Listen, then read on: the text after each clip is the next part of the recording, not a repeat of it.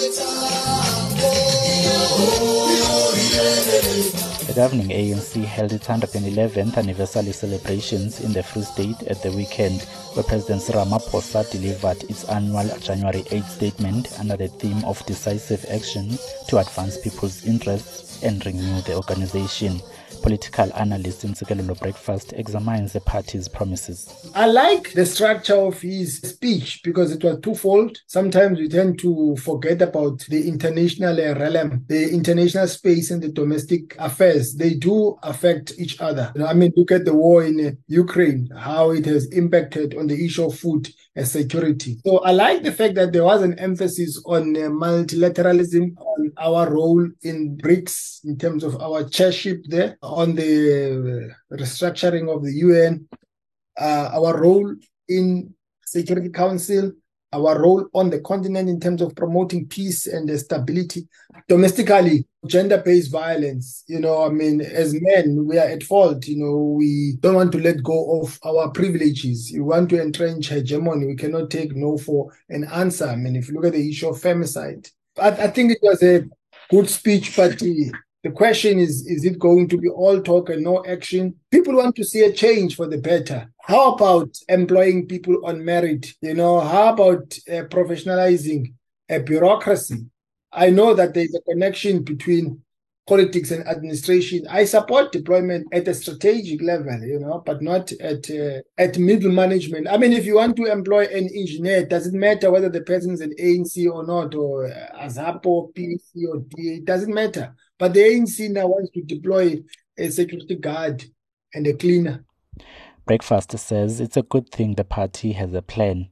I think it's still early days. I mean, uh, time will tell. I think the proof of the pudding is um, in the eating. But it's good that they have a plan uh, in which they want to implement this. They say they've got a 10 year plan to turn the tide around. But you see, my view is that the ANC is a political party.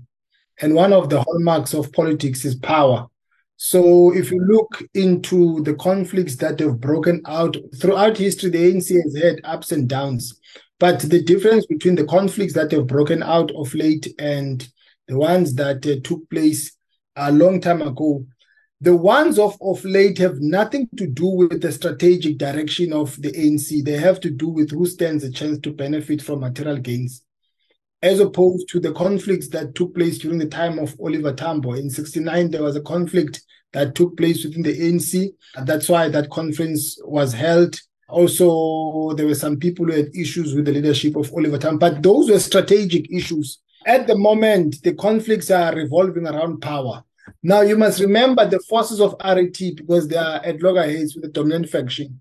The forces of RET at some point were at the helm of power, and they are not going to take a step back after they've lost the uh, strategic positions of the ANC that they were contesting for and allow the other faction to do as uh, it pleases. They will contest power. And what does that do? It escalates the magnitude of uh, the conflict within uh, the party. But I think maybe in theory, the way out is to attack the problems hard and to be soft on uh, each other by trying to uh, depersonalize uh, problems.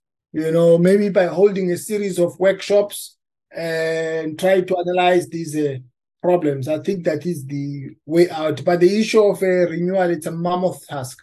Political parties will be participating in provincial and national elections next year. Breakfast says the elections might be full of surprises. The voters they must make the call. They know what, what are the issues at play, what are the problems. If the ANC deserves a second chance or a third chance, fourth chance, think it's up to them. But the question as to whether the ANC will come back to power or not is everyone's guess.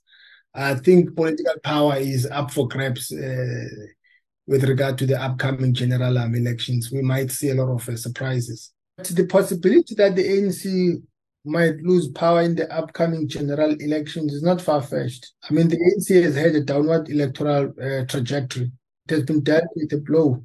At local government level, it, it, it, it got below 50%. If we had had a general election, they would have lost power. So the question is are they going to improve their electoral performance in the light of the conflicts that are playing themselves out in public? I doubt very much if that is going to happen. Reporting for Times Live, I am Bulelani Nonyukela.